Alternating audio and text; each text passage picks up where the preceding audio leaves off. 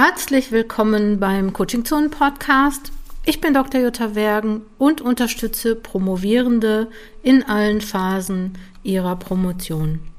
Wenn du den Podcast schon länger hörst, wirst du ja Coaching Zonen kennen. Ansonsten geh einfach mal auf coachingzonen.de vorbei und hör dir die vergangenen 104 Episoden an.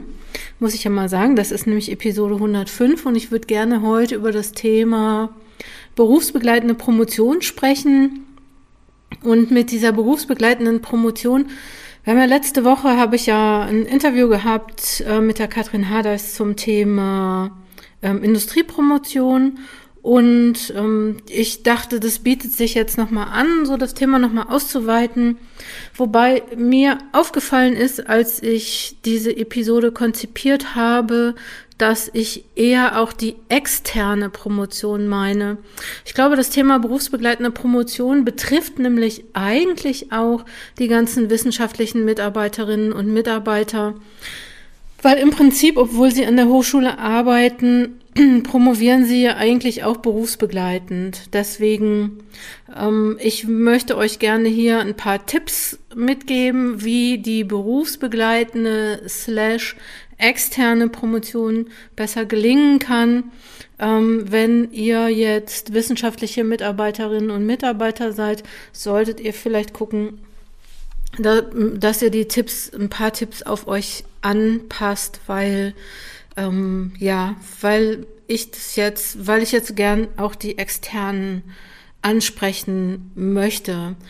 Weil es gibt nämlich, glaube ich, ganz viele Leute, die berufsbegleitend promovieren, also die dann in den Beruf eingestiegen sind, nachdem sie die ähm, Uni abgeschlossen haben, nachdem ähm, als Absolventin und ähm, finden vielleicht im Beruf nochmal neue Ideen oder möchten zurück in die Wissenschaft oder was auch immer. Manchen ist auch ein bisschen langweilig oder ja, sie haben einfach auch ein super Thema gefunden, was sie gerne ähm, besprechen beziehungsweise untersuchen, wissenschaftlich untersuchen müssen, möchten.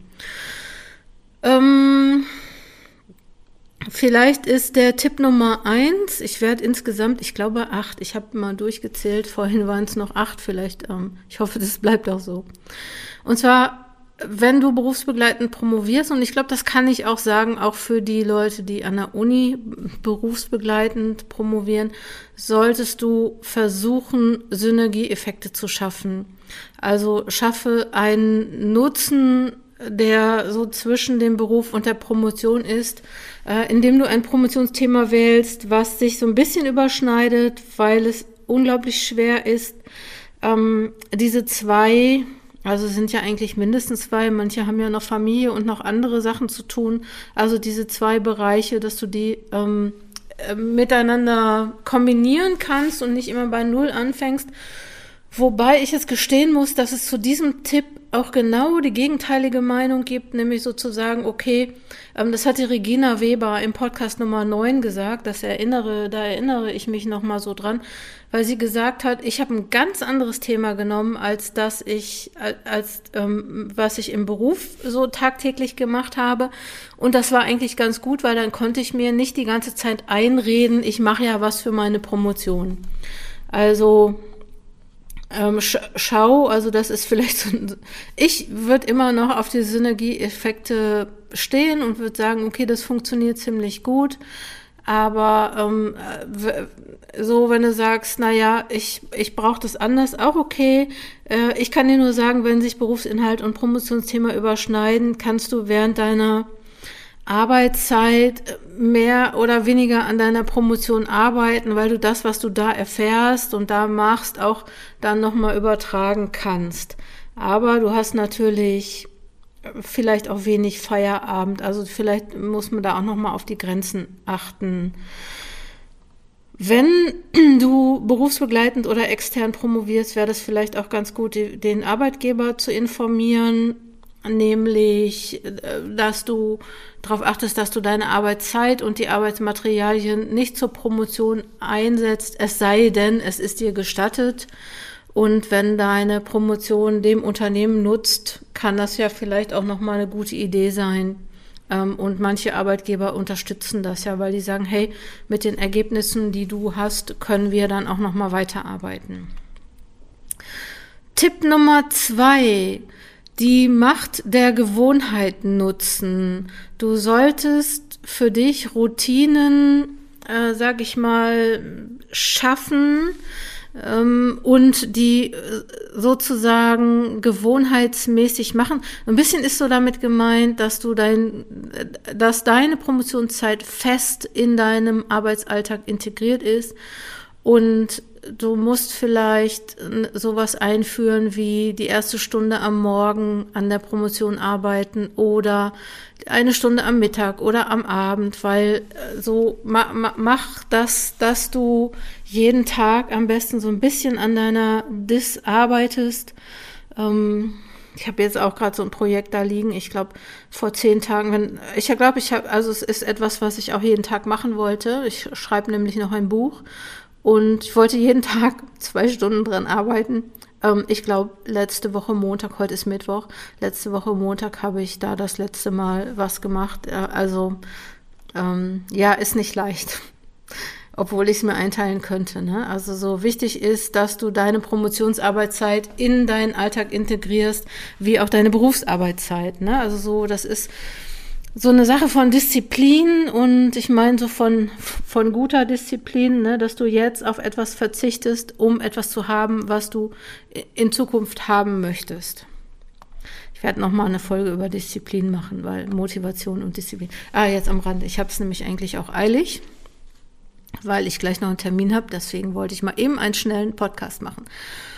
Okay, drittens, berücksichtige deine Lebenssituation. Das heißt, ähm, die Entscheidung, das ist vielleicht so eine Sache für die Entscheidung, die Entscheidung zu promovieren, solltest du vielleicht in Absprache mit deiner Umgebung treffen ähm, und vor allen Dingen dir auch von deiner, ich sag mal, Partnerschaft, Familie oder was immer da ist, auch das Okay holen für deine Promotion, weil letztendlich tragen die das mit.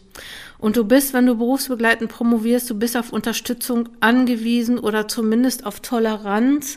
Weil ich glaube, wenn du so jemand, das gilt auch für, für alle anderen Promotionsvorhaben, wenn du ja jemanden in der Nähe hast, der immer sagt, na ja, okay, du kannst es gerne machen, aber das ist dein Privatvergnügen, unsere Beziehung, unsere Familie soll da nicht drunter leiden, dann ist das ziemlich schwer. Also plane gemeinsam vielleicht auch mit denen, die dich umgeben, ähm, wie lange die Promotion dauern darf, beziehungsweise ähm, wie du in der Woche, im Monat, im Jahr daran arbeiten kannst, was dann auch in Ordnung ist. Also das ist, ja, guck, also ich kannte auch mal eine, die hatte irgendwie zwei Kinder, der Mann war auf Montage und sie hatte einen Vollzeitjob. Und sie wollte promovieren. Und ich meine, manchmal ist es halt, also berufsbegleitend und das ist halt manchmal was, wo man dann vielleicht auch überlegen muss, das vielleicht etwas später zu machen oder zu einem anderen Zeitpunkt. Ne? Also so, ähm, ja, berücksichtige auf jeden Fall bei der Promotion oder bezieh die um dich herum ein. Ähm, macht es zu eurem gemeinsamen Ziel. Aber das ist vielleicht auch nochmal so, ja, Geschmackssache wollte ich sagen, aber das ist vielleicht nochmal so individuell für jeden auch nochmal so eine Entscheidung. Tipp Nummer vier, vernetz dich. Das ist sowieso, das ist auch nicht nur für extern Promovierende oder berufsbegleitend Promovierende, gilt vielleicht für alle Promovierenden.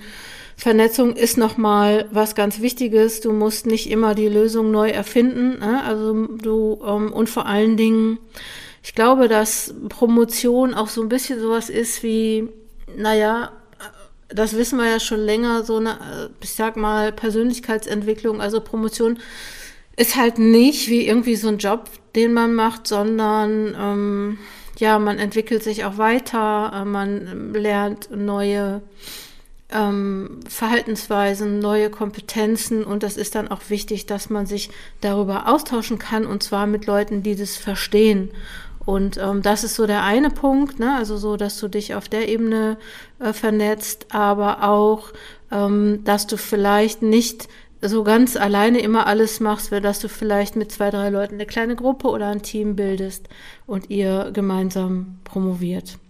Und ähm, was Vernetzung auch nochmal wichtig ist äh, oder angeht, ist so die Vernetzung im Fach mit den Leuten. Äh, Gerade wenn du extern promovierst, solltest du so die Anbindung an die Hochschule nicht verlieren. Und da sind wir eigentlich auch schon bei Tipp Nummer 5, nämlich ähm, nutze den Kontakt mit der Promotionsbetreuung.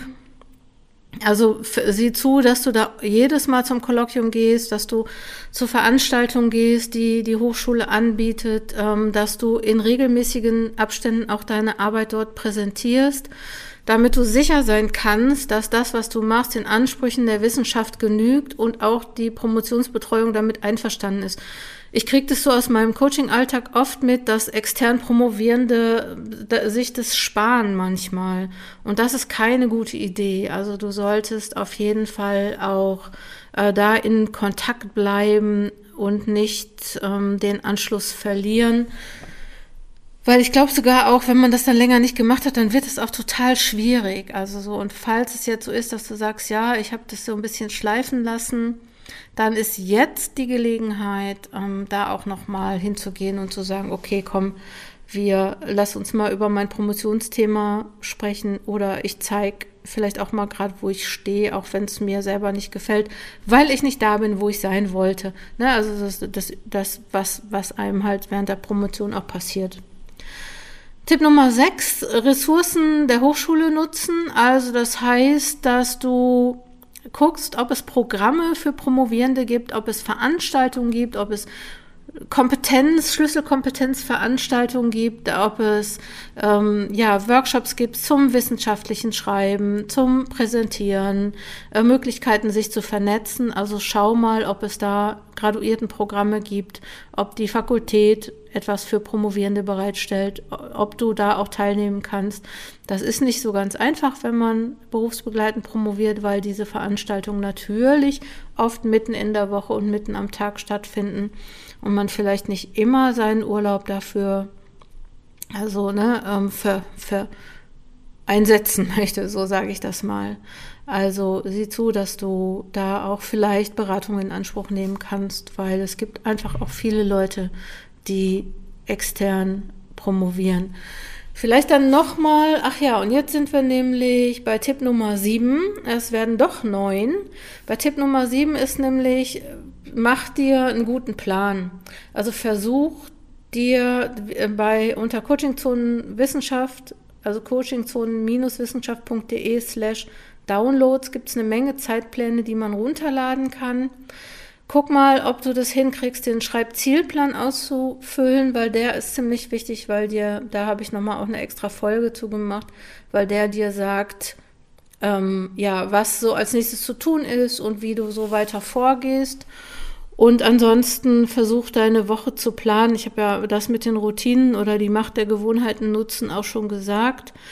Dann kannst du vielleicht auch noch mal so deine Promotionszeit da einbeziehen oder einplanen, damit du auch sicher sein kannst, dass das fest und fix in deinem Kalender ist.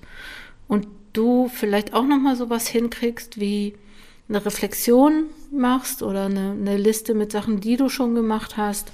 Also es gibt verschiedene Möglichkeiten zu planen und das ist nochmal ziemlich wichtig. Tipp Nummer 8. Hol dir Hilfe. Also das heißt so, dass in der ähm, berufsbegleitend oder extern zu promovieren, ist beileibe nicht einfach. Und es wäre schon auch ganz cool, sich selber ähm, nicht so zu ja, ich wollte gerade sagen Kastein, aber das ist irgendwie so ein komisches Wort. Also du musst nicht immer alles unbedingt alleine machen. Du kannst dir vielleicht Hilfe holen bei best also bestimmte Ressourcen nutzen wie Recherche, Kopieren, Transkription, Lektorat. Du kannst aber auch ähm, dich vielleicht coachen lassen. Ne? Also Promotionscoaching ist ja auch nochmal was Wichtiges. Wichtig ist, dass du ganz gut darauf achtest, dass du dir keine, ich sag mal, nicht erlaubte verbotene Hilfe holst. Also lass dir die Dissertation natürlich nicht von jemandem schreiben. Also achte wirklich peinlich drauf, dass du da auch die Anforderungen erfüllst. Aber versuch dir auch bei bestimmten Sachen ähm, Hilfe zu holen und du könntest dir ja auch in anderen Bereichen Hilfe holen, damit du promovieren kannst, dass du jemanden hast, der deine Wohnung putzt, deine Kinder hütet, ähm, dir Essen kocht, dein Auto repariert, die Bücher für dich aus der Bibliothek holt. Also guck mal auch, ob du Ressourcen hast, die du so nutzen kannst. Und jetzt kommt der letzte Punkt. Freizeit. Freizeit ist total wichtig. Also, hm, Self-Care. Wir sagen ja jetzt, also natürlich Freizeit, ich meine, ne, freie Zeit, Zeit für dich. Also achte drauf, dass du bei dieser ganzen Geschichte nicht drauf gehst. Ne? Also so natürlich ist es, wenn man extern promoviert oder berufsbegleitend promoviert, immer so, dass man dazu neigt, dass alle Zeit, die man zur Verfügung hat, dann, also außerhalb des Jobs, in die Promotion zu stecken. Und vielleicht ist es ja, auch mal ganz gut, sich zu diesem Thema Gedanken zu machen und zu gucken, wie kann ich eigentlich sicherstellen, dass ich langfristig auch ähm, meine ganzen Bälle in der Luft halte beziehungsweise funktionieren kann.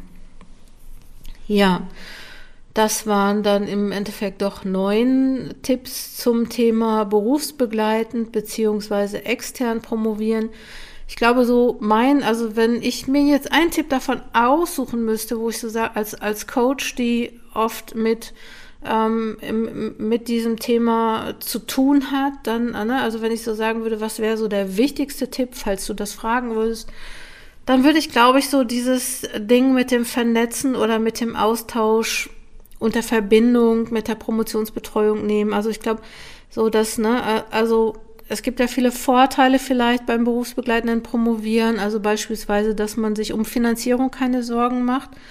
Aber Nachteil ist halt, ne, ja klar, ne, liegt auf der Hand die Zeit und ich finde aber auch oft äh, die Vernetzung mit der Promotionsbetreuung oder mit anderen Promovierenden aus der Uni, also die Anbindung an der Uni. Ich glaube, das wäre das wäre so der wichtigste Tipp, den ich dir geben möchte, dass du schaust, weil das glaube ich irgendwie wichtig, dass man den, ich hatte eben gesagt, wissenschaftlichen Ansprüchen genügt, also dass man wirklich so in, da, da, da ist. Ne? Das, man wird wahrscheinlich beim Kolloquium immer so denken, ah, die anderen, die sind irgendwie viel besser als ich und ne, ich komme ja aus der Praxis und bin vielleicht nicht so gut. Ich glaube, das ist halt Ansichtssache. Ne? So, da mach dir deine Stärken bewusst, weil ich glaube, die Leute, die nicht in der Praxis sind, die haben vielleicht auch einen blinden Fleck, sage ich mal. Ähm, ne? Also so versuch dich da ähm, gut aufzubauen, ähm, bleib vernetzt, binde dich an. Okay, das war dieser Podcast-Episode, also Podcast Erfolgreich Promovieren, Episode 105. Wenn du weitere Informationen haben möchtest, dann abonniere den Newsletter von Coaching Zonen. Der kommt jede Woche raus. Da gibt es immer ganz viele neue Informationen für Promovierende und ich hoffe, dich im nächsten, bei der nächsten Schreibchallenge oder im nächsten Newsletter zu, zu sehen bzw. dich irgendwann mal zu treffen. Wenn dir dieser Podcast gefallen hat, kannst du mir gerne eine Mail schicken und wenn dir dieser Podcast nicht gefallen hat, kannst du mir natürlich auch gerne eine Mail schicken. Ich wünsche dir alles Gute, komm gut voran, deine Jutta Bergen.